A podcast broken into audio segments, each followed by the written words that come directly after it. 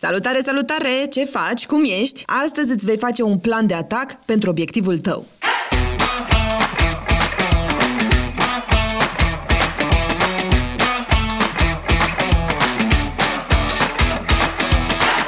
Înainte să ne apucăm de treabă, vreau să te felicit sincer. Ai ajuns foarte departe, să știi. Ai făcut pași mărunți, dar siguri, pentru evoluția ta. Și asta e mare lucru.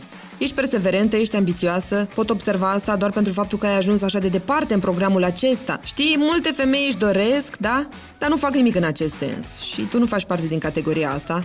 Tu ești femeia aceea de care trebuie să fii mândră, da?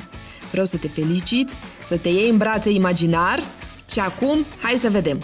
Notează pe o bucată de hârtie care este obiectivul tău sau gândește-te ce vrei să faci tu în perioada următoare.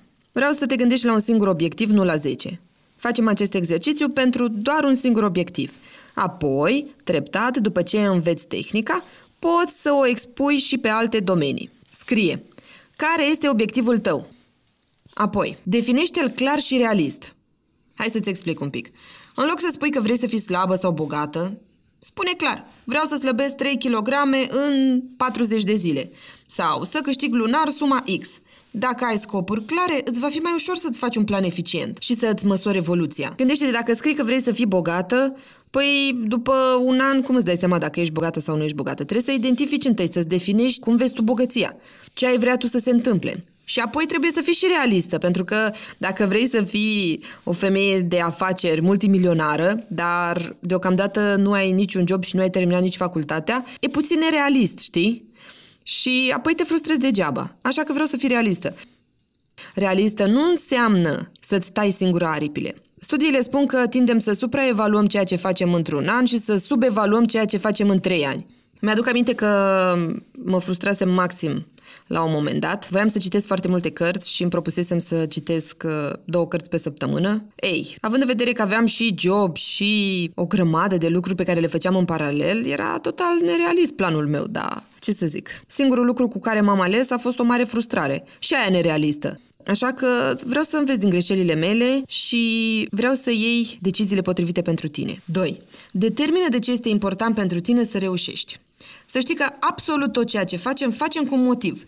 Și dacă ai un motiv suficient de întemeiat, atunci vei fi mult mai motivată să te ții de plan. Trebuie să conectezi cât mai multă emoție cu obiectivul tău. În plus, vei activa și legea atracției în momentul în care te gândești optimistă la ceea ce îți dorești. Universul cooperează cu tine. 3. Făți un plan concret de atac. În primul rând, îți recomand să cauți cât mai multe informații utile online și în cărți despre obiectivul tău. Sunt o mulțime de cărți de specialitate pe diferite domenii. Citește-le, ia-le la rând, pentru că sunt scrise de oameni care au trecut deja prin provocarea ta. Iarăși o idee bună este să-ți găsești un mentor. Caută online o persoană care a obținut deja ceea ce îți dorești și urmărește pașii. Vezi ce face, ce postează, de la social media până la ceea ce povestește în interviurile pe care le dă.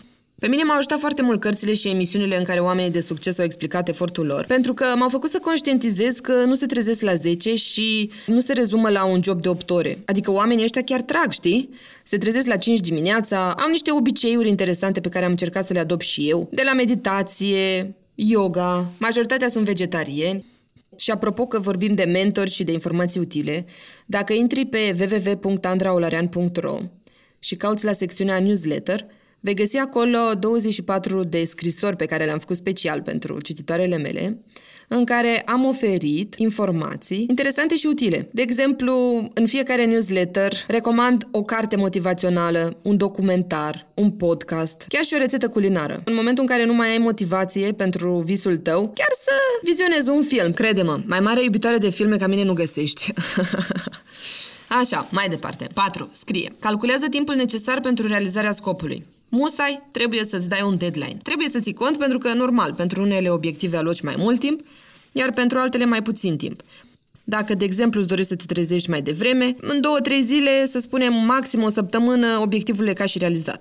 Dar dacă vrei să slăbești 10 kg, normal că ai nevoie de mai mult timp. Și apropo, că vorbim de alimentație, se zice că e sănătos să slăbești într-un timp egal cu cel în perioada în care te-ai îngrășat. Adică dacă tu te-ai îngrășat în 3 luni, tot 3 luni să-ți dai și pentru a slăbi. Corpul nu trebuie forțat sub nicio formă, are nevoie de timingul lui, de perioada lui de recuperare și de aceea a venit și sugestia. Acum că ai o idee de ansamblu despre cum arată un plan bun, îți sugerez să te apuci de treabă și să cauți informațiile utile care te pot ajuta. Poți să vezi o mulțime de documentare sau o mulțime de interviuri ale oamenilor de succes pe YouTube. După cum ți-am spus și mai devreme, le recomandă newsletterul meu și poate găsești acolo inspirație, așa cum și multe alte mii de cititoare au găsit. Te pup și te îmbrățișez. Mâine discutăm despre ce mai poți face pentru a-ți mări șansele de succes. Pa, pa!